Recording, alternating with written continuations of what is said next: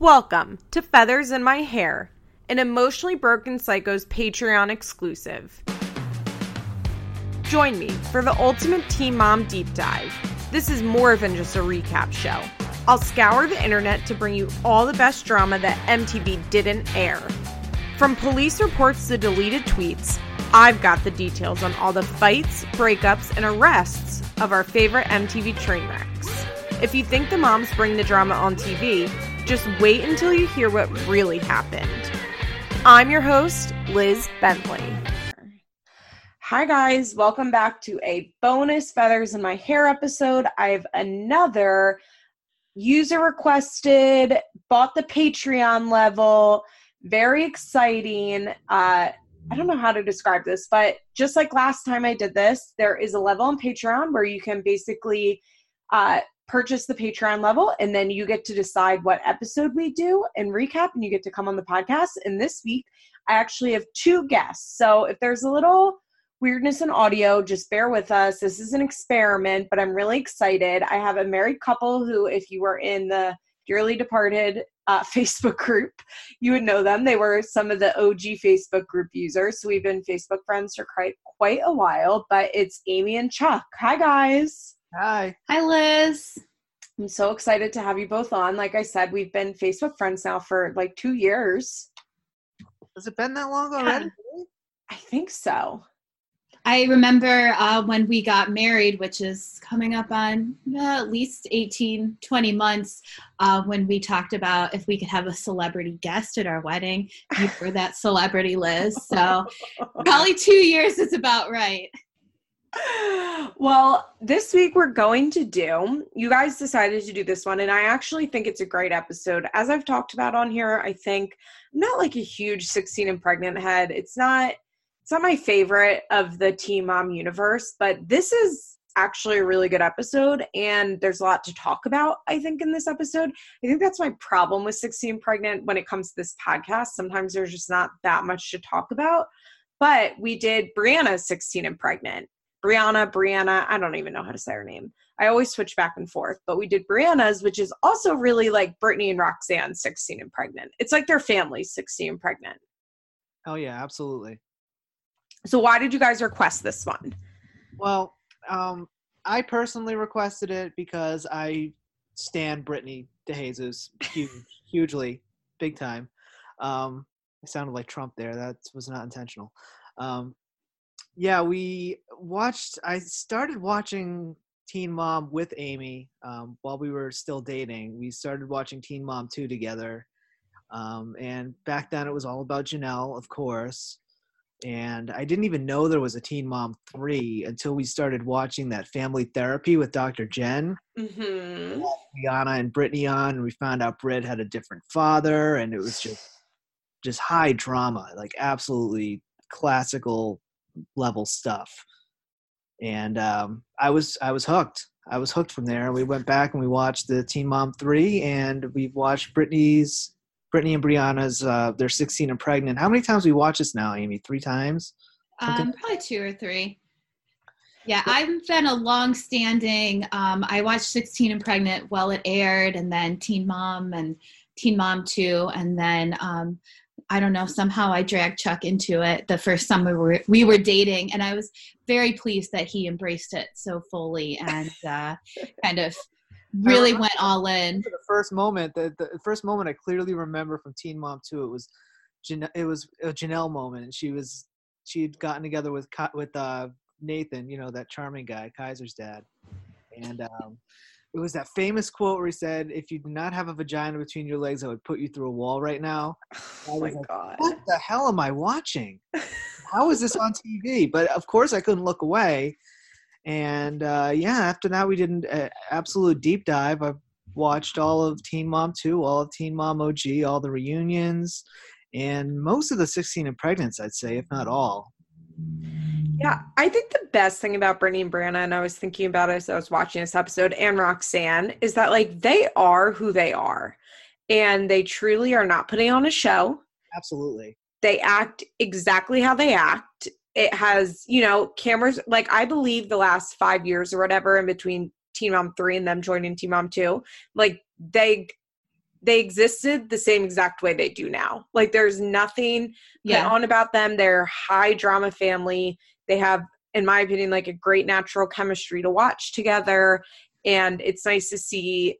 I mean, on one hand, you're like, it's so nice. They're so supportive of each other, but it's also very toxic and codependent at times. You know, telling Brittany on camera that like her dad wasn't her dad and like her real dad was dead, like wasn't the greatest thing that a mom could do. Oh, Yeah. The way the way they walked her in there too, like a, a villain coming in from stage left. I mean, it was just ooh.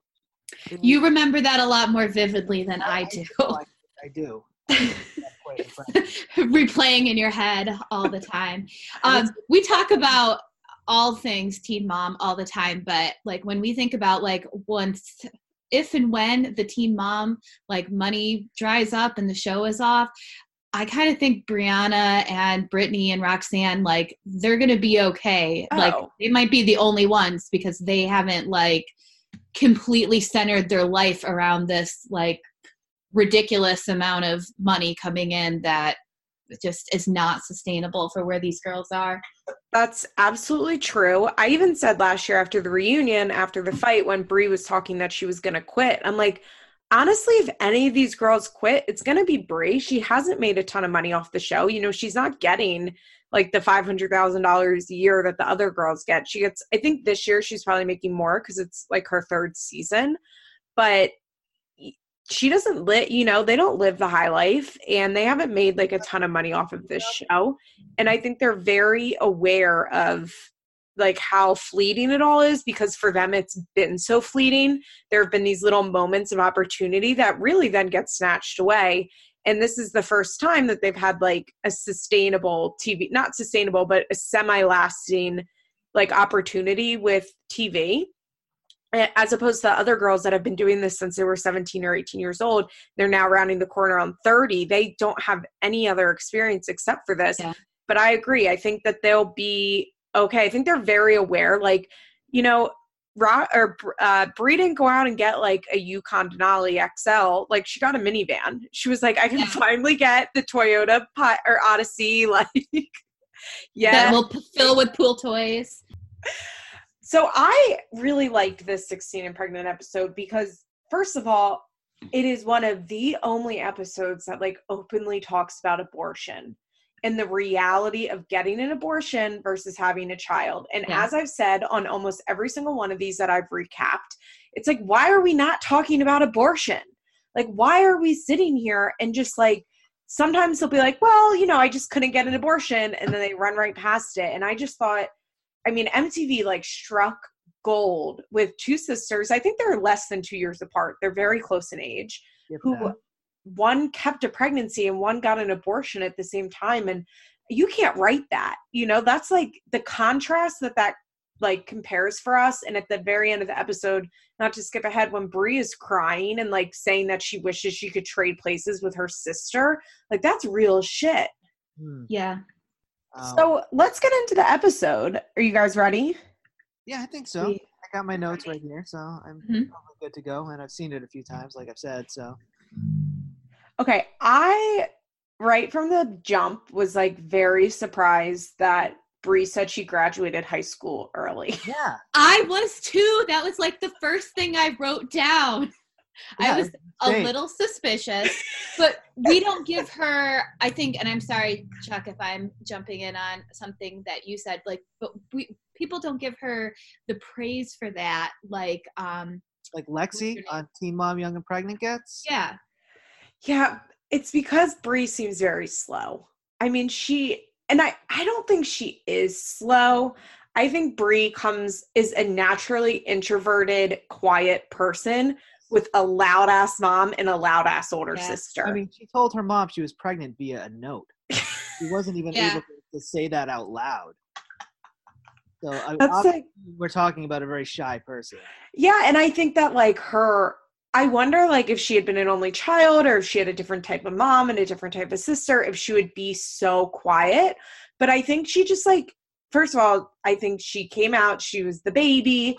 I bet she was a very beautiful baby. You know, like she just has always been kind of doll like, I think, in their family and like their little princess. And her mom and her sister are so loud, so confrontational, so in your face that Brie, like, had never had to develop like an ability to speak, basically. Yeah, it's kind of like uh, in Spinal Tap. If uh, Nigel's fire and David's ice, I guess that makes me lukewarm water. I'll be honest, I've never seen Spinal Tap. I don't remember that part, Chuck, but I appreciate that like real deep cut there. I just I think that Briana is probably used to Brittany just speaking for her all the time. Yeah. And like I mean, it still happens today with like I love all of Brit's like snarky asides when she's, you know, uh kind of having to deal with like some of the stupid choices her sister uh, makes and seems to have repercussions for the whole family. Yeah, she Can certainly we... learned to love the cameras a little bit, Brittany. Yeah. Yeah. Well, I think Brittany like knows she makes a good gif. You know, like she I think she's aware of her presence. And I I kind of appreciate that Brittany doesn't I don't think she's trying to be a star. I think Brittany understands that she's a very good sidekick. Yeah. I agree with that. Um, I my biggest takeaway from this whole thing was how calm Roxanne was this whole episode. I know. It's like we got the good edit of Roxanne. I mean, we got this like caricature, this idea of Roxanne from the from Teen Mom Three. You know, the Roxanne who picks mm-hmm. and tosses them out the the door at at uh, delinquent baby daddies and stands up on tables and, in restaurants and gets in people's faces. And then for this whole season, for the whole episode rather, she was extraordinarily subdued and supportive and kind of hands off but firm, like very, mm-hmm. very mothering, very yes maternal. I was really impressed with her throughout this whole episode.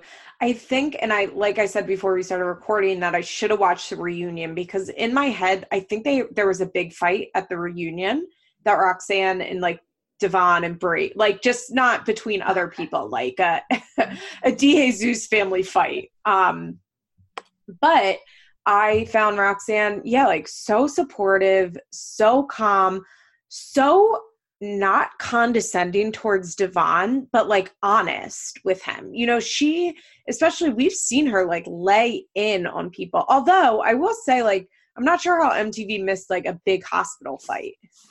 Yeah, yeah, the day after the birth when Devon uh, took off to play basketball.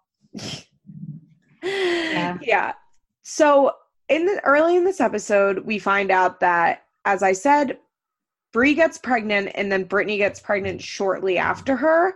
And Brittany wasn't really like the guy made it clear that he wasn't going to be involved. So she made the choice to get an abortion. MTV's incredible, like, uh, drawing illustrations that they do is like one door for an abortion, yeah. one door for an adoption, and one door for keeping the baby, and one one girl walks through the abortion door and one girl walks through the, yep. the baby door. I made a note of that because I was like, wow, that's really on the nose, but hey, it worked. No subtlety in MTV's illustrations. Absolutely not. No. Uh, Brie basically, we found out she kept the baby because Devon promised her, yeah, which is sad. You know, it's like, it's sad that she, and it happens to a lot of these girls on 16 pregnant, is that they, and I will say though, Brie has always had, even if she doesn't do the right thing, she has good hindsight. And she even says yeah. to one of her friends that like Devon glamorized the situation yeah. for her. And I think I thought that was really mature. On the on the show, like unlike a lot of girls on 16 pregnant, she never seemed to harbor the illusion of this perfect family that she was going to have with Devon and Nova. Um, mm-hmm. She she never seemed to have that idea in her head, and I, I wonder if that's maybe because that's what she was used to growing up. Um, you mm-hmm. know, daughter of a single mother, um, or if she's just a little wiser about I, I mean I, I don't know if I should say this a little wiser about character or reality. But I think it definitely helped that MTV came in um like after the fact. I would have been curious to yeah. see how she acted and how she talked about it all like before her and Devon broke up because when MTV shows up, she they come in pretty late. Sometimes on a 16 pregnant episode will start at like 20 weeks pregnant. Breeze didn't seem to start until she was like 34 weeks pregnant. She was pretty far along. And um in they talk about the fact that like she had already been broken up with Devon for a month. And I do think that we've seen on this show that like once Brie is done with someone, like she's very done with them. Yeah. And I think she was yeah, no, Brie does not Brie doesn't do an on and off. She doesn't do it back and forth. Chelsea in that way. For sure. Even Kail, remember like before Brie got with Javi, Kail was like, How come Brie like Lewis cheated on Brie and she just cut him off and like never talked to him again? Like, why can't I do that? yeah. Yeah, I mean, even now with Chris Lopez, it's the same story. Yeah. Meanwhile, they're still not talking. Like it's so much back and forth. But that's I give Briana doesn't make the best decisions when it comes to guys. No. She, after things really spiral out of control, then she figures like enough is enough. So He has the gift like of tiptoes the hindsight. line. Yeah. she really does. And so I think by the time MTV, you know, started filming, she had already moved into her like I like fuck Devon. Like I I want him to be there for the baby, but like I don't I don't want to be with him mentality. And that's probably why she's coming off so realistic, I guess I'll say. Like she you're right. She's Yeah. so realistic throughout this whole episode about like what her expectations are. Like she's very clear in what she wants him to do. She's very clear in like what she thinks he'll do. And it's funny, Roxanne, I will say though, like for all of her faults from the beginning was like we just have to give Devon time. And you know what? Like she's still saying that and she's like, look, I was right. Like now he's coming Yeah. around. Cousin Devon. That's mm-hmm. what I call him now, thanks to Princess. You and Princess coined that. I mean, It's he really cool. is. He's their bum ass Yeah. cousin. He's, uh, Yeah. the you know distant uncle who shows up every now and again and plays with the kids and is perfectly fine but you know can't expect too much from him she says it in the episode like she says you know i don't need anything from you um, she just wants her to be there for for nova um, when they go out to, to eat when, the, when they first start talking again um, in the episode she's very clear she's like i don't want anything from you i don't need Mhm. you. I just want you to show up for our daughter. And uh, yeah, he goes into this whole thing about being forced to get a job, and he's whining about that. And she's, dude, you forced me to be pregnant. You know? Yeah, it's very weird. Apparently, when like she first got pregnant, he had a job, and he's like, "Why do I need a job?" like, Yeah. oh, he's also. It's funny, like, and I feel like this is still the case. Like, Devon is also very shy and quiet, and I wonder, like, what the two of them were like when they were high school boyfriend and girlfriend. Like, do you think they talked a lot? Like, I don't know. I never thought about that because they, yeah, they both are like really quiet. It's probably just a lot of like sitting next to each other and. Just sex, probably. Probably. Speaking of, we get the classic 16 and pregnant, like, weren't you on birth control? Talk.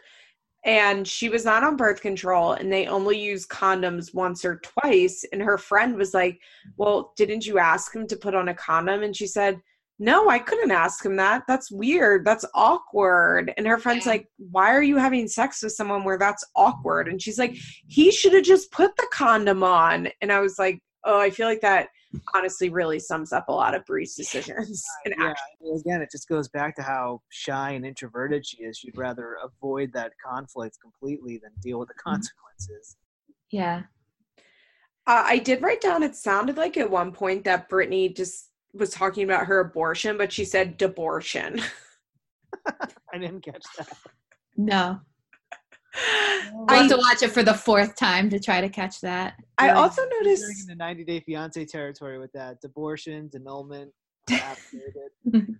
Uh, I also noticed that they lived in like a pretty large house, and I'm guessing that the downscaling happened like when Roxanne's lupus got bad, and I'm she probably had to cut back on work, and that's when they went into the apartment. What does she do for work? That's like no the, idea. that's a such a mystery to me. And that was like the second thing I wrote down. Like, where does she work? I don't know. I don't know if she's still working at this point. Um, I think she like gets pretty bad flare ups and they don't really talk about it on Teen Mom, but my impression is that she's pretty sick. Um, Yeah. but I would guess, I would bet at the time she like, you know, worked in some sort of office, was some sort of like assistant or like a good nine to five, decent benefits, but like not rolling in the money. But I will say, like, money was not a topic of conversation at all in this episode. No. No, one of the things I liked was like Roxanne, like, and and we're kind of skipping ahead because this It's was okay. later, but um, she like laid out a plan where she was like, you know, you go to school and I will pay for everything for the baby for like the first two years. two years. So it was like, it seemed like there was just a lot of like planning and like foresight to like, how can we make this situation work?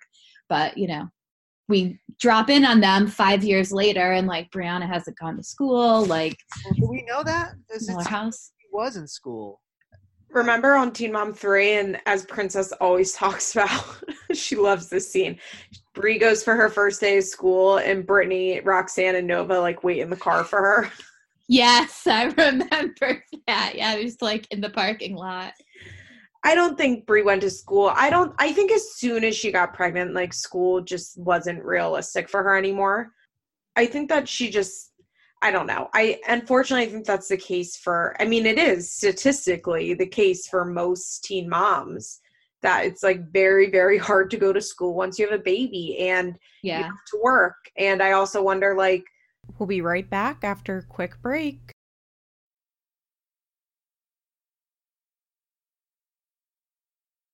Teen Mom 3 came along, and I wonder if she got, you know, quickly after 16 and pregnant, and they had stars in their eyes. You know, the OG girls, I don't know if OG was off the air, but remember like when Amber Portwood got arrested and was like in court, and they were like, People magazine was reporting how much money she was making.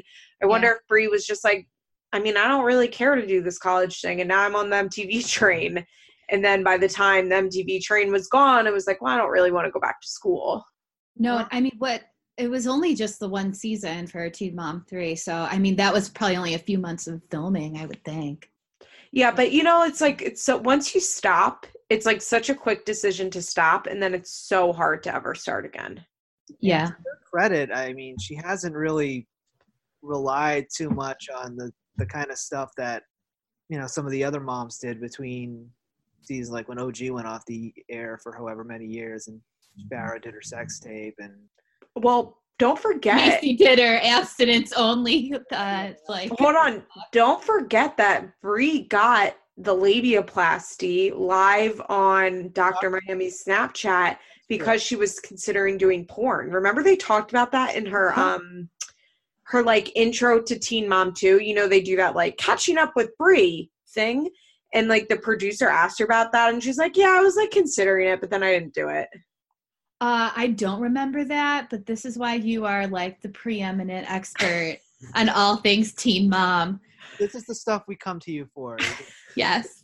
Because Thank Brie you. got her surgery at the same time that Kail got her surgery, the Snapchat surgeries, the Yeah. Dr. Miami Snapchat surgeries, which Brie re got her ass done and it still looks bad. It's like Yeah. going to Dr. Miami. First of all, stop getting Brazilian butt lifts unless you are like just getting the tiny Brazilian butt lifts should be like the tiniest little bit and you can never gain or lose any weight because it's just never your body's never going to absorb the fat correctly as we see Preaching to the choir here. We watch a ton of botched. Yeah, it's Yeah. so bad Farrah looks crazy lately her ass looks so bad because she's so thin right now um by the way, like Farrah's so thin. She's always been thin, but she's like really thin right now. But it's almost hard to tell how thin she because thin she is because her boobs are so big. Yeah. But then you like see her arms and her collarbone, you're like, holy shit, she's really thin. And then her ass looks terrible. Um, but Brie got the labiaplasty. And I remember like at the time that she got it feeling so sad because like I didn't I can't really do uh, surgery scenes. Like I don't like gross stuff, so I didn't look at it. But I did look at the before and after, and it was Yeah. like it just depressed me because I was like, there's literally nothing wrong with her vagina. There was no need. Like her labia is fine. Sorry guys if this is TMI, but like it was no. It was, it was so normal looking, but it wasn't like porn looking. And it was just really depressing to me. But yeah, she told the MTV producers that she was like considering doing porn. And I think not doing porn was like a very good choice for her. Not that I'm like anti people doing porn, but I think I that think she would have been a good fit. I, I don't think that she like it would have benefited her life in any way beyond like a quick cash grab. Can you imagine Roxanne though? Like for how like out of control she gets when she's upset about things if she found that out unless they all were like in on this, you know, like plan, but I mean, that alone I think would be a deterrent. I can just see her at the kitchen table like crying hysterically like why would you do this to me? Yeah. Well, I think Brie was kind of acting out for a while too. I mean, she was I mean, for the, sure. The whole her Twitter back in the day, mm-hmm. oh bananas, it's absolutely bananas. And Brie's always kind of been like crazier on Twitter than she is IRL, but she used to be like really crazy on Twitter. Although yeah. there was, she had an ex boyfriend leak um like revenge porn and I wonder if like after those came out and she had maybe already been getting like vivid entertainment offers, and she was like, Well, like my nudes are already out. So like I might as well make money on this. Like I I can yeah. see that train of thought. Well, I mean, it goes back to her having great hindsight, like, hey, maybe this is the opportunity she needed, but thankfully that uh, teen mom uh, 2 uh, train came back into the station for to get back to what I was saying, I mean, she's kind of consistently worked a day job. I mean, she yeah, she still does. Yeah, yeah. I mean, she just in the last episode, she was talking about calling out of work so Lewis could see Stella. Yeah, yeah. Brie has like real, legitimate, like, like she can't just like pick up and go to Hawaii. You know what I mean? Like when she wants to go, like she has real, legitimate. Like I have to put in for vacation days. Mm-hmm. So back to the 60 and pregnant episode. I don't even know where we are, but um we did get a really good scene of Brittany and Brie talking about why Brittany made her choice that she did. And how I mean, I can't imagine being Roxanne and like learning Bree's pregnant, like having your blow up about that. And then Britt's like, Mom, yeah, I have something to tell you. I just wonder if like part of um Brittany's decision and I you know, I think she did mention something about how like probably in a maybe it was like Teen Mom 3 like how, you know, the guy was shitty and wanted no part of that, but like I feel like part of her decision probably had to come with like, well, look, my little sister's having a baby. Like, can't afford I, two babies for sure. Yeah, I think that was like a huge part of it. And like, I feel like we see her like she's pretty gracious, I think, through all of this, but like you can see her kind of like pull back a little, like she's not around as much. And it's, I think, really like as the due date gets closer, I think it just really kind of wears on her. Which yeah. I liked watching them fight a little more because they they definitely fight more like teen sister. Like it made me kind of appreciate where they are now and like how much more grown up they are because they like when Brittany's screaming like she's a brat. Like I don't think Brittany screams like that about Brie anymore because they've just like outgrown that phase. But I just thought it was funny like throughout the episode them bickering and fighting. It was they were just so much more teenagers. I did write yeah. down that I love the uh, the bean fight. She's pregnant, not disabled. You know, I love that. So uh there's a scene of like Roxanne and Brittany or Brie putting the a crib together and Brittany like cuts her foot and Brit Brie cuts her foot. Brittany comes in and they talk about how like Britt's gonna help with the baby, but that like she doesn't want to help that much and that she is feeling like a little resentful and she's like, Well, you know, I can't like go back and change what happened, but like it is hard. And I just I think it's like be- like beautiful how open yeah. they are and how much they're able to talk about like hey we're in a really hard situation and it's weird it's interesting to watch how they're both jealous of each other mm-hmm. i also like the way that roxanne turned the whole the whole uh building the crib into a teachable situation about cleaning up bodily fluids. Yes. it was just yeah it was the honesty was like really refreshing and and one thing i kind of got from that too was like roxanne's sad about how Yes. things have worked out but she's still like not wavering in her support because i feel like in some of these other 16 and pregnants we've seen like the parents like i mean well who are the who are the parents that like kicked the the girl out out that was like homeless was it jordan yeah, Jordan. you just don't necessarily see that sort of support. So Yeah, for sure. I, you know, so Brittany talks about the fact that like she's like, well, I'm not tied down, and like I'm seeing you all tied down, and I'm like glad I'm not there. And Bree's crying, and like Roxanne says to Brittany, like basically says like I'm really happy you got an abortion because you're going to be successful and you have your whole life ahead of you. And then you can tell in that moment she's like, oh my god, but Bree is in the room, and she like turns to Bree and is basically like and you're going to be successful too and you're going to have your entire life and i can't imagine as a mother like so you're trying to emotionally support two polarly opposite situations that came from the same bad decision right mm-hmm. and on one hand it's like brittany made what i mean i don't think anybody's going to be surprised by my opinion on this brittany made the responsible and right choice for their situation and Brie didn't. She made the choice Yeah. based on what her boyfriend wanted her to do.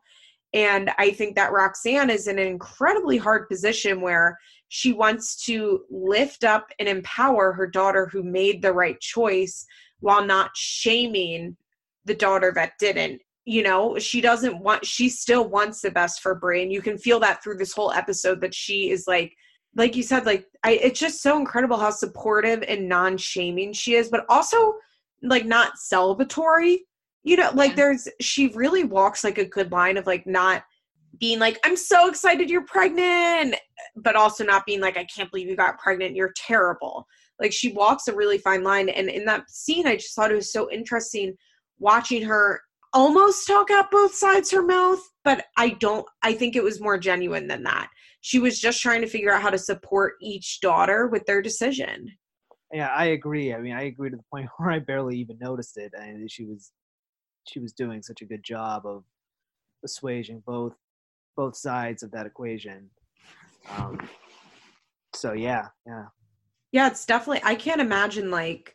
I mean, she even said a little. I don't think we mentioned this, but like when there's a scene where Brie, Brittany, and Roxanne are talking, and Roxanne like kind of offhand says like, "I really didn't want you to keep it. I I really wanted you to get an abortion." To Brie, but then I don't know. I thought she did a good job of supporting Brie through this whole thing and Brittany, but I think that like there's also a natural dynamic of Rox supporting Brie a little more than supporting Brittany. I, you know, Yeah. like I think that's their natural family dynamic, and I think that Brittany, like she says at one point, you know, watching mom buy baby clothes for another baby is like really hard, and I'm wondering not to get like two armchair psychologists, but like if that also goes to like watching mom like spend money on and like spoil and like be excited for something with you and not me. I feel like we saw that in family therapy too, where I don't know. I think Brie gets like yeah, like a soft touch with everything, and Brittany doesn't. But Yeah, well, I think Roxanne and Brittany are so similar that Roxanne probably views like if I'm Roxanne and I have Brittany and Briana, like I look at Ro- I look at Brittany and I'm like, she's tough, she's good, she's fine, she's just like me. I don't need I don't need to worry about her. I don't need to like spend all my time, you know, like doing stuff for her because she's gonna do it herself. She's very independent, she's very strong willed, she's loud, she can stand up for herself. And then I think they see Brie like a little doll. And she's like, I need to help Brie. She's very different from me. Like we look different, we talk different, we act different. Like Brie, like Brittany and Roxanne are twins. And it's especially noticeable in this 16 pregnant episode how much they look alike. And I think Roxanne just like kind of, you know, is like, she's got this, but like Brie doesn't. And I think Brittany feels that. yeah. I wrote I wrote that down. How how similar they were, how similar they even looked um, in the 16 pregnant. Um, So I, I, I have that as well. And uh, yeah, I think you know Bree is she's the baby of the house. She's I think everybody's always kind of had to form a circle around her. Um, just a wounded little bird of a human being. Yeah, truly. She truly is their family bird. Yeah. so Devon is like mostly absent throughout this whole episode. It's just kind of like I texted Devon, he's not answering. I texted Devon, he's not answering. Um, her friends are like, he's a bum. We find out he doesn't have a car, he doesn't have a license, he doesn't have a job, and that definitely stays a theme until really last season. Mm-hmm. I mean, he still doesn't have a license, though. I don't think. Uber's right? around now though. Uber Oh, changed. Uber like really equal, you know, leveled the playing field for a no license Devon. Thank God for that. Yeah, I I had one of those things. Like I wrote that down where like, has he ever really worked? And like he doesn't have a license. But I am confused. Like in the narration after Nova was born, there was something about I think uh, when He Devon drove got upset. away. I was like, that Yes. doesn't track. Okay, we'll just talk about it really quickly. Um, after there was a big fight in the hospital, and in the voiceover, Bree says Devon drove away, and I wrote that down. And how did he drive? Yeah, it's like this is doesn't add up. But I'm wondering if maybe after basketball, one of his friends like let them borrow his car. You know, it's like let me go borrow your car to go see the baby. Yeah. I'm just picturing a guy out in the parking lot waiting for him who's like peeling rubber on his instructions. Yeah, that's also extremely possible because as we see after the baby's born, Devon comes by and his friend is with him. And it's like he couldn't wait in the car. Yeah, his bride comes in with him and uh, seems like a very polite young man, but it's certainly an awkward situation. Yeah. Um so there is a scene about where they talk about baby names and uh her baby name choices are Luna, Nova, and Bliss. Yeah. And uh, Roxanne vetoes Bliss because it sounds like a stripper's name. Yeah. I mean, I loved Luna. I think Luna's such a pretty name, but I also I think Nova's a cute name. And I think it's cute for Nova. Like I think she looks like a Nova and it's like cute for her. I agree. and Roxanne is like, I love Nova. It's the birth of a star. This is the birth of your baby. And Bree's like, all right, then we'll name her Nova. And Roxanne's like, wait, you don't have to name her that because I like Yeah. it. And Bree's like, no, it's fine. Name her Nova. I don't like though that her middle name is Star because I feel like it's basically It's Star Star, but so is Star Stella. Star. Stella is Yeah. Stella Star as well. Oh God, Brittany or Briana, you dumb dumb. Ah, I love her. Um, so Devon, like, oh wait, we get this weird scene where she's having like time with her girls, and they do arts and crafts, which involves Okay. making t-shirts, white t-shirts, like ironing on letters, and then I, I was like, oh, maybe they're gonna do like a a pregnancy photo shoot, and then they throw paint onto each other in the front yard, and I was like, what is this? Yeah, I well, I wrote down because I thought I saw them using using puffy paint, and then I was like, wait a Me minute, too. I thought that too. I go, are they gotta puffy let that dry. I was like, went back to 4-H, and I was like, oh no, you like step back and come back in a few hours. But I'm like, does puffy paint still exist? I don't know. I'm gonna have to look for it now. So but what? Why were they throwing paint on each other? It was such a weird scene. I I don't know. They I don't think they provided any context for that. I like though how we all just accepted it at face value until you know we had to watch it with this episode with a more critical eye so that we could talk about it. And I was like, wait, wait, this doesn't add up. You got to let that sit for at least four to six hours. That's true. I think when I just used to watch 16 and Pregnant, I was so used to those weird filler scenes that they would do like that. Like their acti- you know how I talk about like I hate the activities that they do on these shows. Yeah, 16 Pregnant is all I think that's another reason I don't love 16 Pregnant. It's like always full of activities. Yeah, and it, it's kind of under false pretense too, like sort of like when you watch Real Housewives of wherever, and somebody's pitching like a trip to go somewhere, and it's like you, you know Bravo's coming up with these ideas. Bravo's the one bankrolling and pitching these Yeah. ideas. It's not coming from Teddi Mellencamp. you know? Yeah, like on the Real Housewives of OC when they went to Ireland to like connect Oh, Meg Edmonds' Edmonds roots, had nothing to do O'Toole roots. Yeah. I even heard Uh, I even heard Andy Cohen on a podcast once be like, "Well, that was one of our uh, more obvious ones."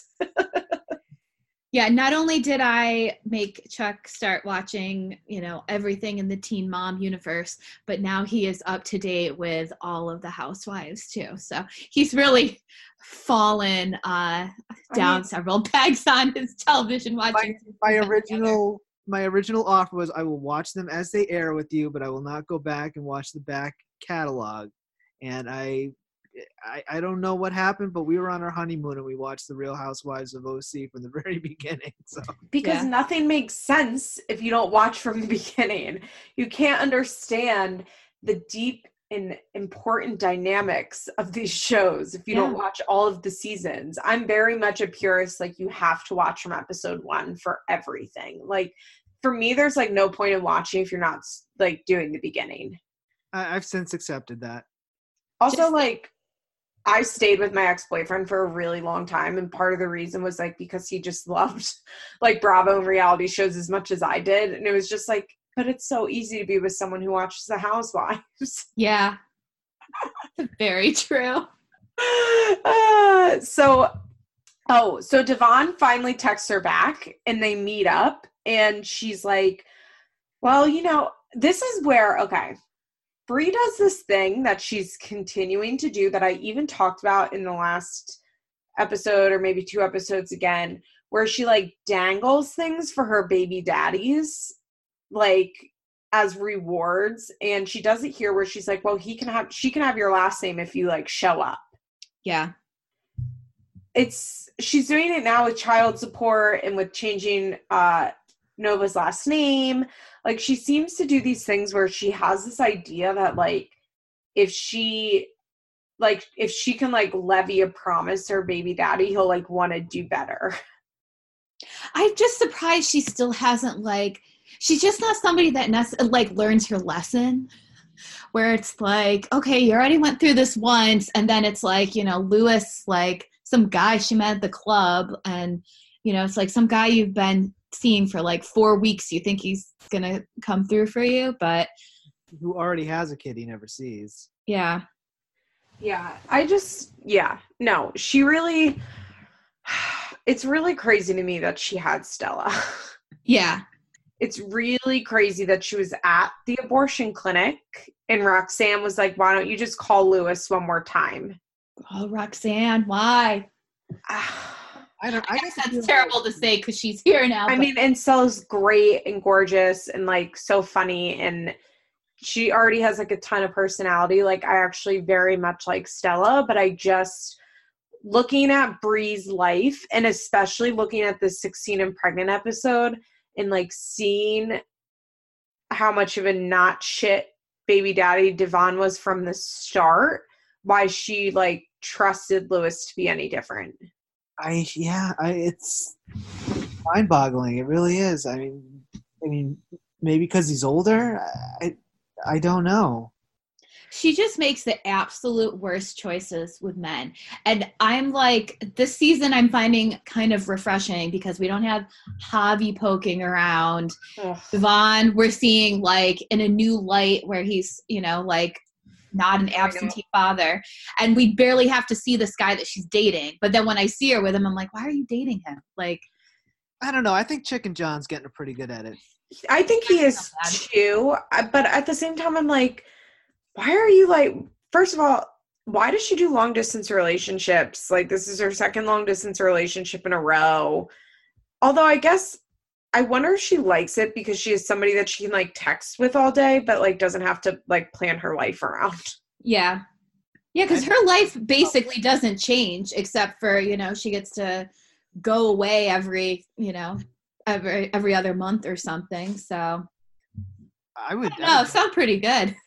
So back to the episode, Bree and Devon have a talk about. Well, first of all, Bree says, with your last if the baby has your last name, you have rights. If it doesn't, like you don't have shit. And I'm like, that's not how it works. Like, She's smart. such a weird line. Um, and Bree was like, I'm just asking for for a few simple things, like for you to get a job. And he says, why?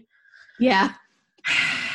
and she's like, I I feel bad because she's literally asking him to do like the most simple thing. She's like, I just want you to be there. Like, that's it. Like, I just want you to show up and help. Like, yes, I want you to get a job, but like, I just want you to help. And he's like, Well, what do I need to do? she's like, Just help and she and just show up for your child. And he's like, Yeah, but like, what do you need me to do? And she's like, I don't need you to do shit.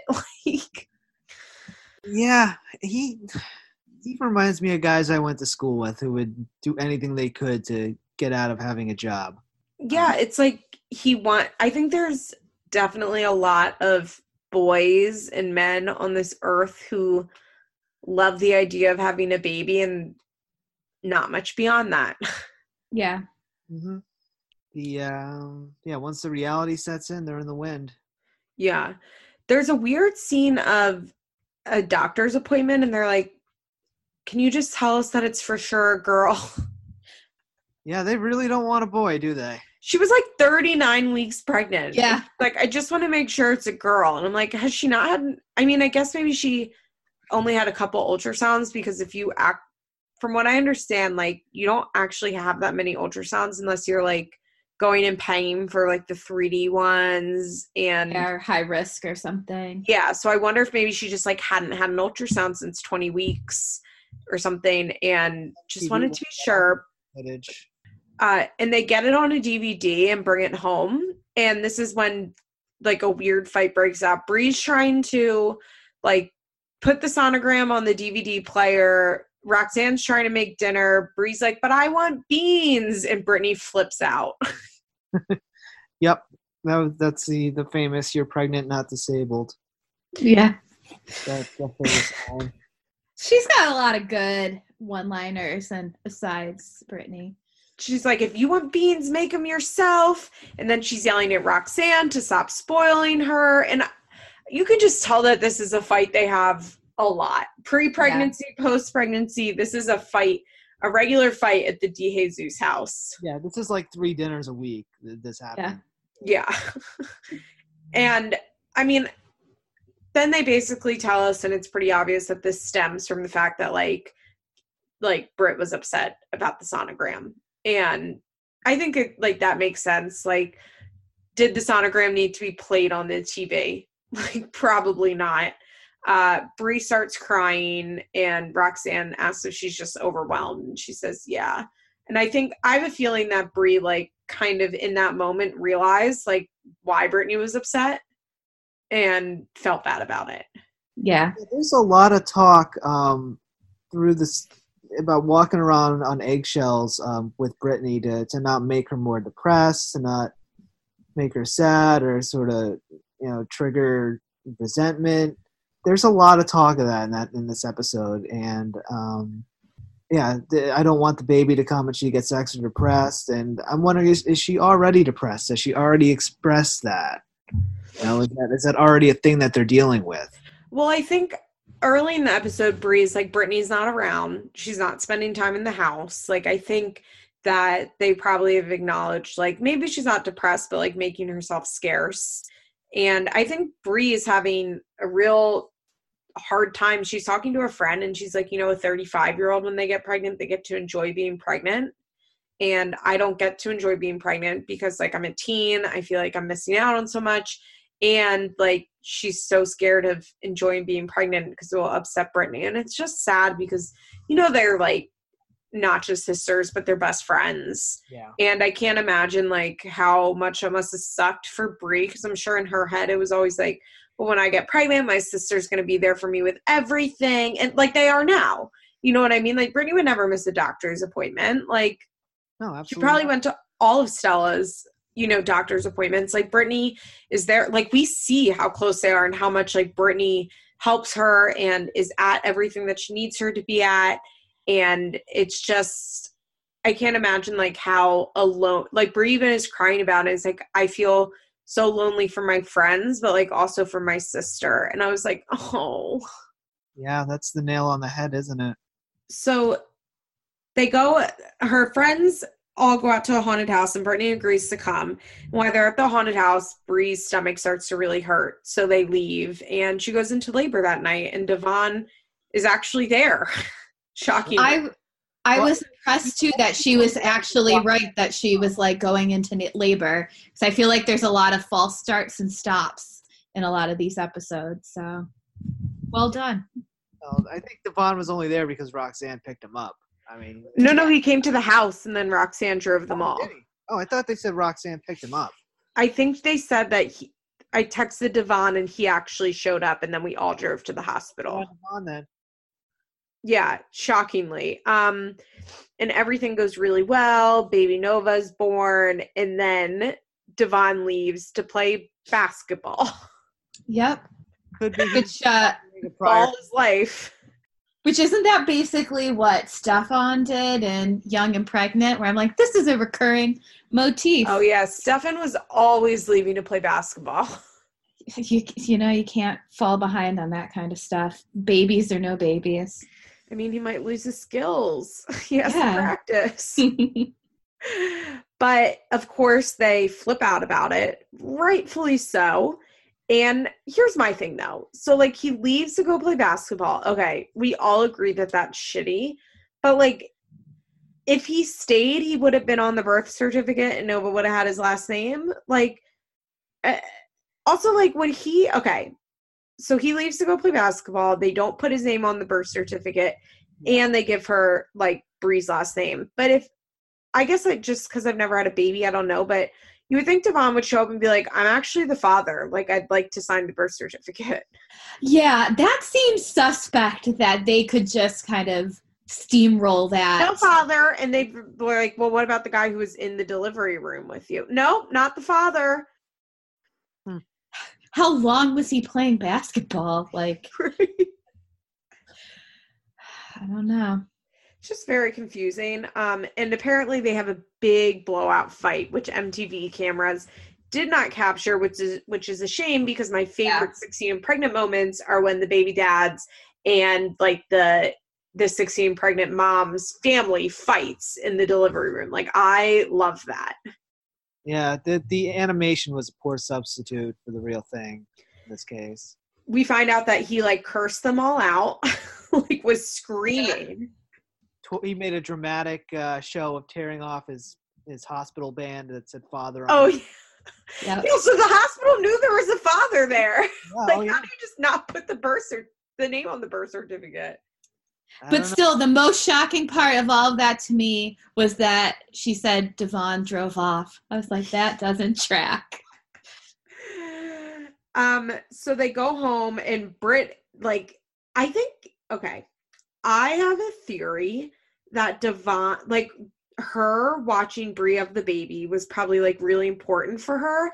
And then watching Devon leave and then come back and curse her, her and her mom out was Brittany's like snap in moment. I think that was like, oh, like the baby's here. Like it was incredible watching the baby be born. I love this baby. And I'm I'm not dealing with this not shit baby daddy, and I'm not letting anyone treat my sister and now the niece that I love very much that way. Because once they get into that car leaving, like that's the Brittany we know and love who has not been here this whole episode, if you noticed Yeah. Mm-hmm. she gets in the car and she's like, Nope, he's not shit. He's not shit. Fuck him. And I was like, Yeah, Brittany.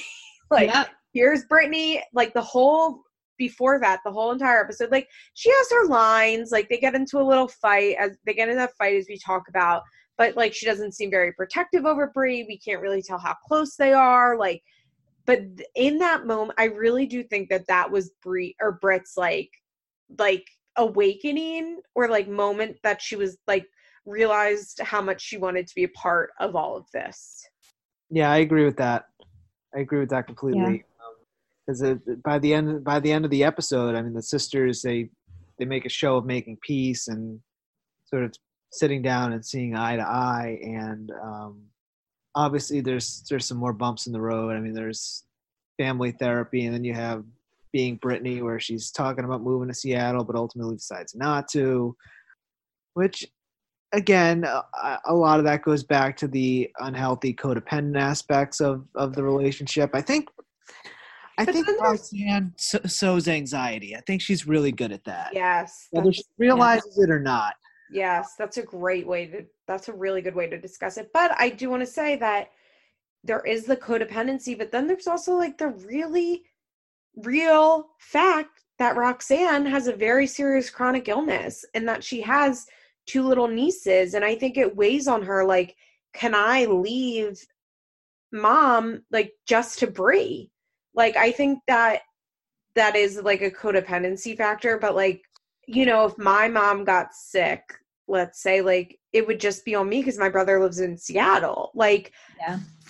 like, and he wouldn't be able to just move here. You know, he has a career and a family there, and it, it's very not that like. Do you get what I'm saying? Like, I think, Yeah. I think Brit like realize. I think Brit feels probably pretty stuck. I think that she also has the pretty unique opportunity of getting a decent paycheck from MTV that keeps her there. I think that's definitely part of it. But I think that Brittany realizes, like, yeah, it's definitely a level of codependency, but the fact that their mom is sick is real. You know, like, that's not codependency. That's like, we have to take care of her. Yeah.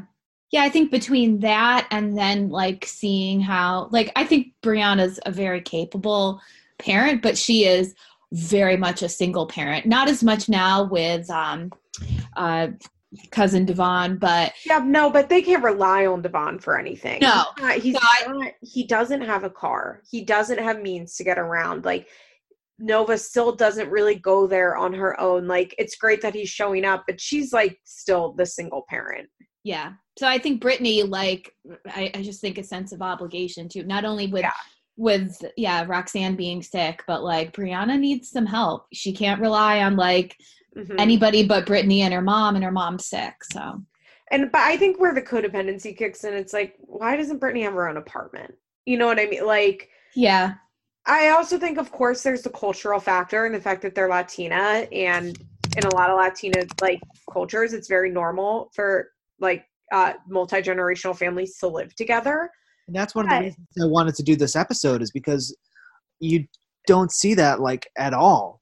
I mean, on on Teen Mom, you don't see that at all on on Young and Pregnant, and you don't see it at all on, on Sixteen and Pregnant. I- This this kind of family dynamic is very very different than what we're used to. I mean, That's true. Like a baby coming, like, we're all going to be helping Chelsea, it. who are like you know Chelsea was has a is close to her dad, and he's always there to bail her out, but you know they don't live in the same house. No, she moved out in season one of Teen Mom. I mean, he paid Yeah. for it. Yeah. She moved out. But yeah, no, I think you're very much right that, like, I think there, and like when it comes to Brittany moving or Brittany doing anything, that there is a level of codependency.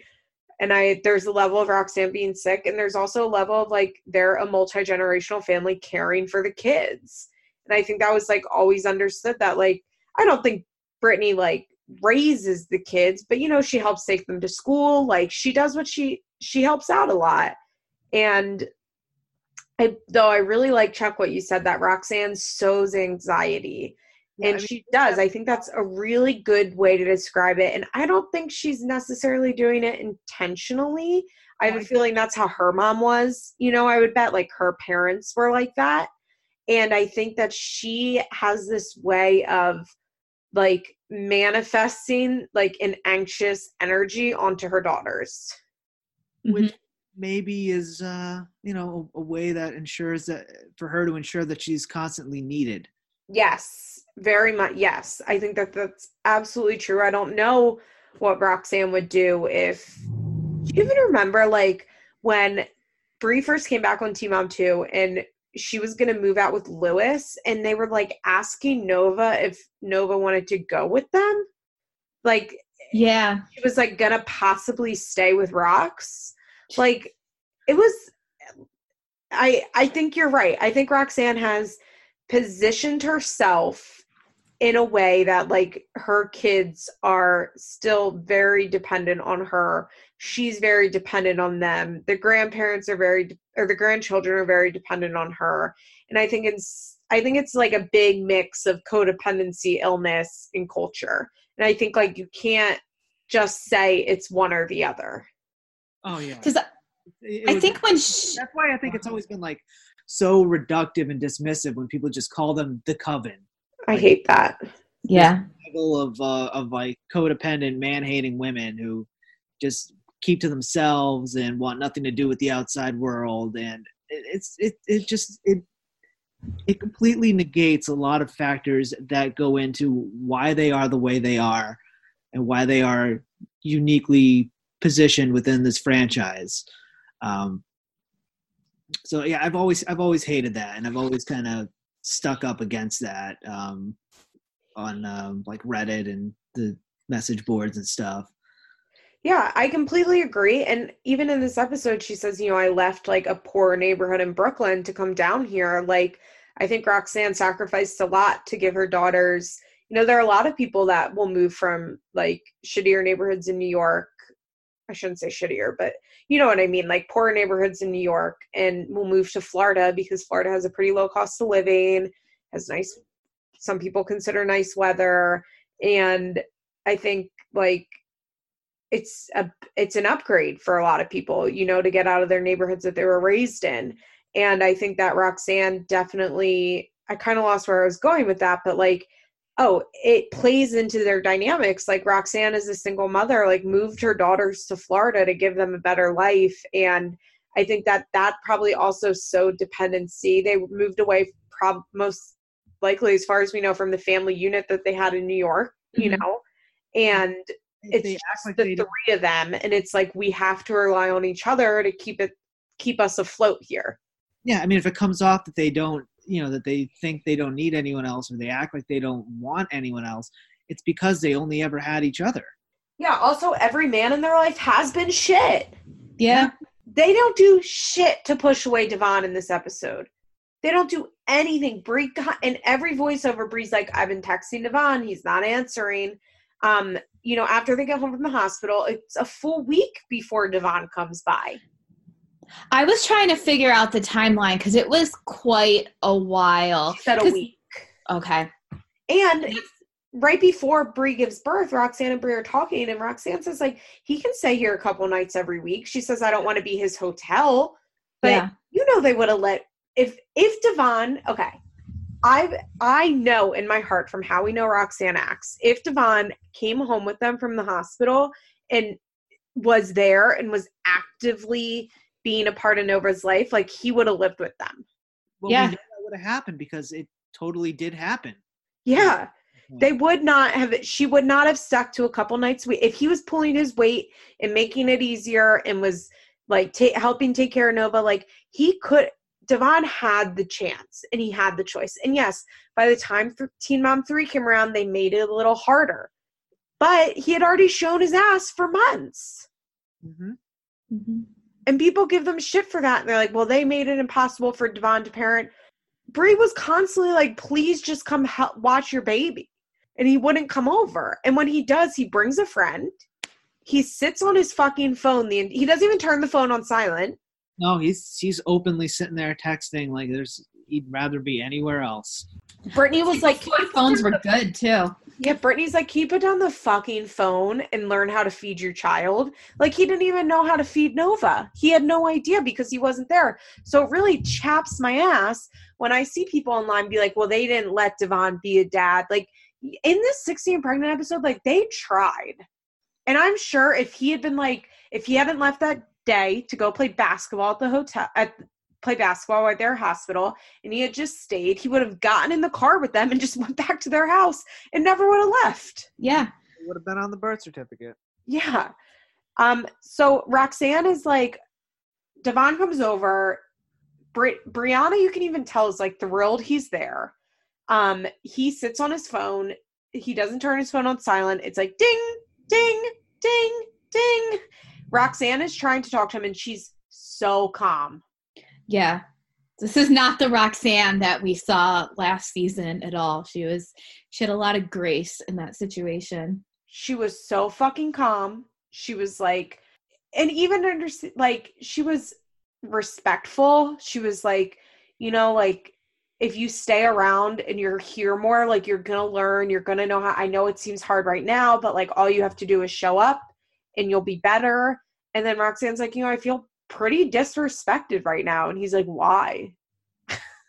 Yeah, yeah. It, takes a lot of nerve. That he's he's uh he's got some brass balls in this episode. You know, why do I need to get a job? Why are you disrespected right now? I just like I don't understand. You know, I- Can you imagine being his friend Pedro though, where you just have to like sit there and watch all of this unfold? Like, oh, I don't think we ever saw him again. That was probably Pedro was like, "Why the fuck did you make me do that?" God.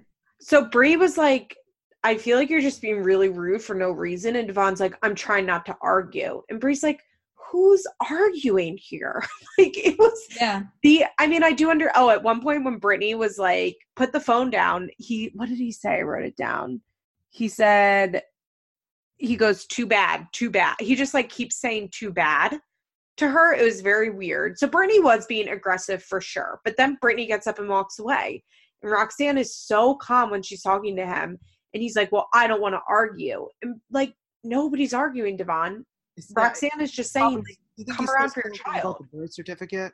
Yeah, I think he was still mad. Well, and I think that once once Devon like actually understood that like a baby was coming, I think he was done. Yeah. Yeah. I think that, and I honestly, I think if they put him on the birth certificate, like he, it wouldn't have meant- changed anything. I think he was very immature. I think he was probably smoking a lot of pot, like running around, doing whatever the fuck he wanted to do, and just like did not care to be involved. And Roxanne, like it was, it's easy for him to be like, well, your mom's a bitch. Yeah. Again, it's, it's reductive and self-serving. Yeah. Um, we do get a scene of Bree like going to talk to a school counselor, and it's always depressing when they're like, So how long will it take for me to finish? After they say they want to take one class. And like this counselor is always like, Well, a little longer than two years. I do like that of all the um all the many times we've seen the teen moms tour colleges or universities or beauty schools or what have you. I do like that we got the scene of them changing Nova on the toilet in the bathroom. Shitting was- about why they were changing her. Bree had the diaper in her mouth. That was real. Just Yeah, a- They have a changing table? Like you would think they would have a changing table. you'd think so. Yeah. I I have worked in higher education for 10 plus years now and then that got me to thinking where I'm like I don't know if I've ever seen a changing table. I'm going to be on the lookout now after seeing That upsets me. all of that go down. I'm not sure I've actually seen one. That's really terrible. I'm going to start a campaign on campus to uh, Seriously. get them.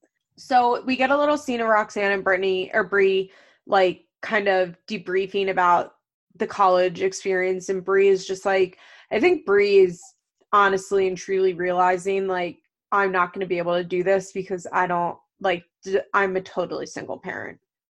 Bree oh yeah, Bree's just so frustrated. Devon just isn't going to help her and she I think it's like the nerd like like I said, the reality of the situation, she's like, I just don't see how I'm gonna like be a parent, work, and go to school. Yeah. Yeah, that situation is like totally like underscored when she's she's supposed to meet Devon for dinner and he totally blows her off. Oh, I that was heartbreaking. so Devon agrees to meet with her, but he doesn't want to meet with her in front of her mom. So her mom, because I guess Brie also doesn't have a license at this point.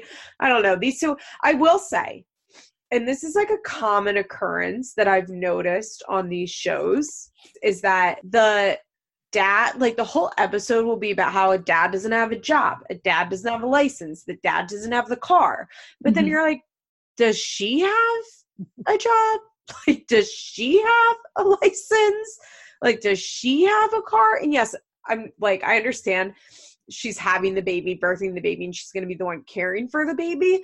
But that is like a common theme throughout 16 and pregnant where they're like, why don't you have a car? And it's like, well, why don't you have a car? Truth. Truth. Yeah, I, I don't think she has any of those things in this episode. I mean, by the end of it, she does. She's at least got a job, um, or she's in college. Yeah, she was like signing up for college. But I mean, I guess it's different, be- not different, but there's the implicit understanding that Roxanne will be like providing everything for Nova. So, like, Right. Bree's side is covered, you know, so it's not necessarily the same as Devon, like unless Devon's mom was willing to pay for Nova, which Have we ever seen his parents? no, but do you remember their the first season that they came back on Teen Mom 2, Devon's mom like wanted Nova to go over there and she was like, Nova doesn't even know her. Like she doesn't she doesn't call and ask about her. Like she's never made an effort to be part of Nova's life. He has a couple sisters or something too. Because I remember there was talk about that, and it's like we've never. I mean, we've seen his buddy Pedro, and then like whoever that young man is he lives with now, but like we've never like even really heard about his family. And like fair enough, I as I've said many times, like I would never be on Teen Mom. Like I have total respect. But there are lots of family members who aren't on this show that we know are intricate parts of the children's lives, such as the Lynns, you know, Mhm. Grandma Donna. Like she's never been on this show, but like we know she exists. And I think that I think that Devon's family just was never I mean, I don't know. To be fair, like on one hand, if your son isn't involved in his daughter's life, like how involved will you be? But like I can't imagine just being like, oh well, I have a granddaughter out there that I'm like not in touch Yeah. with. I think probably his family situation definitely bleeds over into like how we saw him kind of start out parenting, like just kind of I don't know, a lot of apathy, like just yeah. Yeah, I completely agree. Um I think that like even if she didn't want to be on the show or his family didn't want to be on the show, there would still be a lot more talk of her if she was involved. So I'm not saying back to the point, like I'm not saying that his mom should have been paying for him, like to pay for Nova, but I guess that's the reason why we don't focus as much on like Brie not having a job because like we know her payments coming from Rox. So like it doesn't matter that much if she doesn't have a job. But I will say like I was thinking about that when she was like going on and on. I'm like, okay, but like, are you gonna try and provide for her? Are you just gonna rely on your mom? yeah. I don't know. Um, I do want to go back for a second Hmm. because there is a um, glaring omission we've made. We are not talking about Briana's haircut. Oh my god, we forgot. Her fucking pixie cut looks so fucking good. Which I I am a fellow short-haired lady, so and I know a good pixie cut when I see it, and it just looks so great on her. And I think that was one of the things that when she wasn't on TV for a while, like I still remembered her as like having the- Yes. the, great short hair. So Well, she like her friend sees her and goes, "You look older," and it's it. The cut aged her ten years, but in a good way. Mhm. yeah, she just looked really mature Like in a good way. Yeah. I mean, she rocks that pixie cut so well, and I would love to see her do it again. I was just thinking that. She looks so good. Yeah, she's like, I've had a hard two weeks, so I treated myself to a haircut, and then she has this like fabulous pixie cut for the rest of it, and that's what she had all through Teen Mom Three, right? Mm-hmm. Yeah, I think so. It looks so good. Oh, she should get it again. Um, but yeah, so Devon agrees to meet up with her for dinner. Roxanne drives her to dinner, and I guess waits in the car outside. Yeah. and Devon doesn't show up. Like, what a piece of shit. That was so gross. And it was um I guess my like when I was thinking about it, I was like, is he just have like he he just has a lack of respect for them in general, but then also it's like the immaturity coupled with that, like it's just I just can't imagine leaving like just blowing off the mother of my child, especially like when she's sitting there waiting for you. Not like, you know, I'll stop Yeah. over there after basketball. Like she left the house. We don't like to leave the house. So it just really So it's a big deal. resonated. Yeah. Yeah. No, it's like, and she just sat at that restaurant. She had the baby with her. Like, it was just so sad. Yeah, and But it's, it's hey, moment like Roxanne came through. Yeah, it's a moment like that where like you're glad she's got her mother in her life. You're glad. Yeah. she's in her life because I mean, who else is going to come through for her at that at that moment? you know? Absolutely. Absolutely. So the episode kind of ends with uh Brie and Brittany having like an honest talk. And this is what I meant by this episode, like having a beautiful moment that we do not get to see on this show. where Brie is like, I made the wrong choice. I should have had an abortion. I love my baby, but like you did the right thing. And Brittany is like, Briana says, like, Brittany is so supportive. She's so amazing. How much she surprised her by like just being so supportive. And it's just like, I mean, Brie's story will always be this, but it's like a tale of two sisters that I find like really beautiful. It's a very tender wrap up to the episode. Uh, it Yeah. felt almost, almost like a reconciliation after what was obviously a lot of hard stuff between the two of them throughout the course of of the pregnancy and um, yeah, I mean, it, there's an there's an omission of respect for on, on both sisters from both sisters. Um, you know, Bree, Brittany says to Bree, like, I don't know how you do it. People let other people down, you know. Um, and Bree tells her, like, you made, you made a smart decision, and I respect it. And I just I just thought that moment of recognition, even if it was short lived, was just absolutely beautiful. Mm-hmm. Yeah, and it's just like I said, MTV got so lucky with the storyline and the contrast of the storylines. And they had done in season two a or like in between season two and three of 16 pregnant, I think, like an abortion special on one of the girls that was on so it must have been Oh yeah. Michaela, I think her name was Malika. I can't remember exactly what her name is off the top of my head, but she got an abortion and they did a special on her that I think she got a lot of backlash for. And I think what they should have done was this episode and then they should have re they should have shot an entire second episode from Bree's or Brittany's perspective and would've played been- those back to back. Yeah, uh, Markai, I think. I'm looking that. I was just looking that up. Yeah, I just think this is.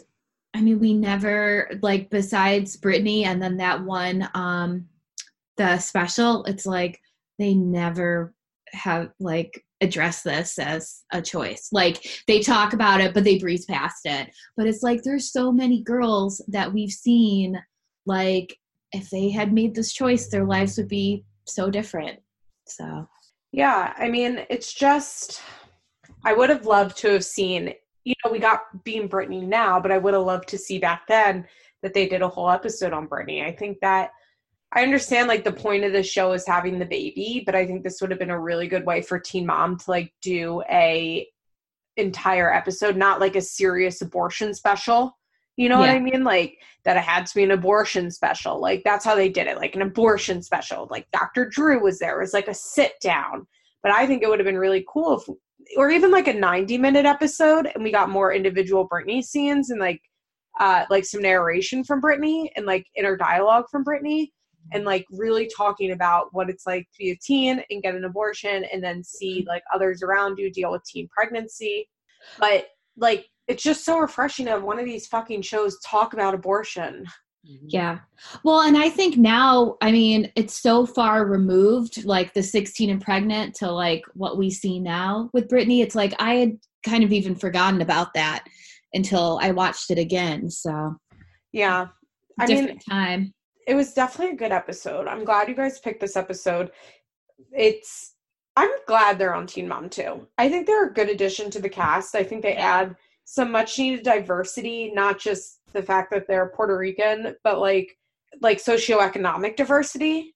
You know, they mm-hmm. add a different layer, not because like they struggle, but like as we said, like they culturally live very differently than all the other girls on Teen Mom 2 and Teen Mom OG, but especially Teen Mom 2. And they give us something that is fresh.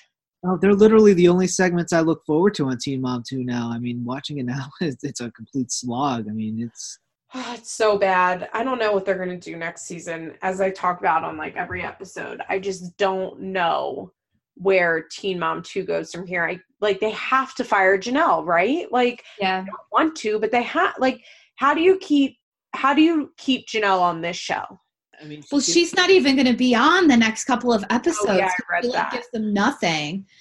And she, out of anybody, because this was our dinner conversation yesterday, like when the Teen Mom money dries up from that franchise, she is going to be the most fucked because she has no ability to do anything else. No. just no savings. No, like she's it's really it's really scary the idea of her not being on the show. I did read a theory because you know I've always been like I don't understand why David wants her fired if all of their income Yeah. comes from Teen Mom.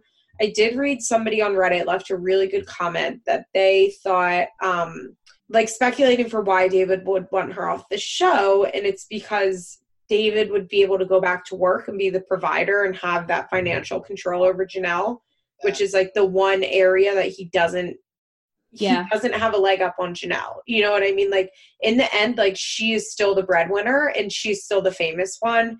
And if he could get her off the show, like even though it would hurt him, it's probably not coming from a place of like him looking at what is the smart decision, but he wants like the controlling stake.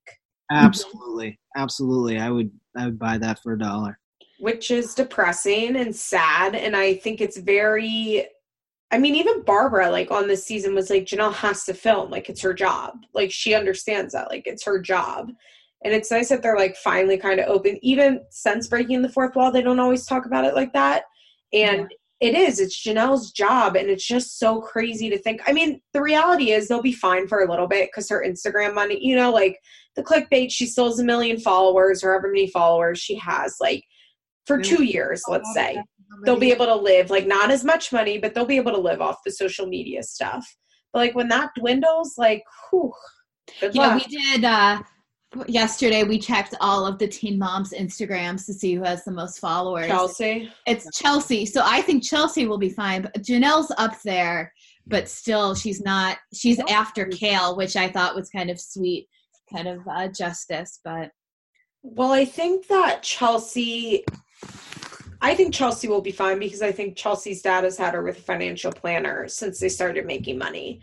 So Yeah. I think that she probably has savings, investments, you know what I mean? Like they'll be, I think they'll take a hit. And I think that she'll have to like actually utilize those social media followers. Cause if you look on Chelsea's Instagram, she doesn't do like any sponsor content, which like, whatever, good for her. But at the same time is also like lazy as fuck. Like you have, you are sitting on what does she have like 5 million followers like you are Yeah. hundreds of thousands to millions of dollars per year that you're not utilizing because you don't feel like building your own brand and like whatever you don't want to do the fit tea stomach like i get that and like her only like spawn con is like that profile standard diet shit she oh hawks yeah, which I like they can't be paying her that much money. Um, like I've seen her do like a Campbell's soup ad. Like she really doesn't do a lot of ads. She doesn't do the clickbait, which like that I understand and support. But like she should be running a like mommy blogger, vlogger type of Instagram. And it's fucking crazy that she's not. And it's because she's too lazy to do it. Yeah. She's too lazy to generate like a brand for herself that sponsor content would make sense with. And on one hand, it's like I can understand why because she makes a lot of money from Teen Mom. But on the other hand, it's like I don't have a lot of respect for someone that blows a platform like that. Well, we know she's not busy washing her hair, so she definitely could find the time to do it. In our group chat one day, we were trying we were guessing how many times a week Chelsea washes her hair, and I wash my hair like two times a week, which means Chelsea probably washes her hair like once every other week. That is just what I was thinking. I do like every other day, but I'm like, that's like that is like two weeks of dry shampoo. Yeah, I would say two. I bet two weeks because think of all the extensions and how long it takes to brush it out, and then like really give it a thorough washing. Probably takes a long time for her. So I bet like also like I bet Chelsea only showers like two or three times a week. She's very dirty, and I don't know why nobody else but me notices that because it's she's thin. Like Kate, every comment about her is how much she must smell and how gross she is. But like I bet Chelsea is the gross one. Yeah, yeah. All she does is sit on a couch with her hair like a mess. Like, Yeah, she has those kids. She's busy with the kids. She doesn't shower a lot. I'm sure of it. yeah, she's busy being a you know mama bear and momming so hard. Thug wife. Oh, those Should I shirts- get you a thug wife shirt, Amy? That would be great. Ugh. All right, guys. Any final thoughts on Briana, Brittany, Roxanne being on feathers in my hair? I think um this opportunity arose because it was Chuck's birthday. Yeah, I meant to say at the beginning. I came up with this when listening to um, your bonus episode with Katie, and my one friend almost talked me out of it because he was like, "Well, you don't want to give somebody a gift that is work." And then another friend was like, "You have to do this." So I am glad that I listened to that second friend, and here we are now. And thank you so much for being game for this to uh, discuss uh, the De, Jesus, Jesus sisters. Uh, in a celebratory manner for Chuck's. I won't say how old you are. We're a little old for this. Chuck's 21st birthday. Yep, yep. Too kind. Um, yeah, they say never meet your heroes. That's not a good idea, but uh, this has been absolutely lovely and a total blast. Um, yeah, I'm glad we did it. Do you want to plug your Instagrams or anything? Oh no. No, we are. People are like, don't, don't say my last name. Like, don't put my Instagram. I'm like, Yeah. I feel you. Mine is private. I'm a college librarian. I'm not putting anything interesting on there. I was with a friend this last weekend and she like asked me to do something the next day and I was like, "Well, I have to like do my podcast." And she was like, "Your what?" And I was Yeah. like, "My podcast." And she was like, "What?" And I was like, "I do a podcast about like reality TV." Like I don't think people who listen to this like quite understand like how much I do not talk about this in my life. So I like I've just decided to unabashedly like live my best life where like I only watch reality TV. I listen to a million podcasts about reality TV and I j- and I read books from like memoirs and then I I'm just like this is who I am and I did tell a couple of people at work including the woman that works for me and I was like, this is just they're they looked bewildered, but I I wasn't gonna like backtrack where I was like, no, this is what we're doing for Chuck's birthday, and this is the greatest gift ever. This is gonna be hard to top. I love that. I saw a tweet today that was like, somebody asked me what my hobbies are in my head. Well, I watch reality TV, then I listen to podcasts about it, and then I get on a private Facebook group to talk about what I thought about was on the podcast Yeah. and the TV show. And I was like, yeah, that's pretty. I I was asked once, like in a job interview, like, so what are your hobbies? And I just, and this was supposed to be the opening, like, oh, we're just having friendly conversation over dinner. And I just, I blanked because it was like, well, I can't tell them. I just to watch Teen Mom and Housewives and talk about it. I don't even know what I said. I was like, I like to box. yeah, Um, the, like- the thing was like out loud. I read books, I guess. yeah. The only other Don't per- ask me what I'm reading though. the only other person besides Amy that in my real life that I told I was doing this podcast is my therapist, and, and not out of any sort of shame, but they wouldn't understand. I love the idea that people like talk about the idea that anybody would be talking about my podcast and therapy like brings me great joy. Oh, I've I've talked about it at least two or three times. Yeah. I love that. Oh, really? You, your uh, your work, Liz, really does loom large over our day to day. Yeah, My art.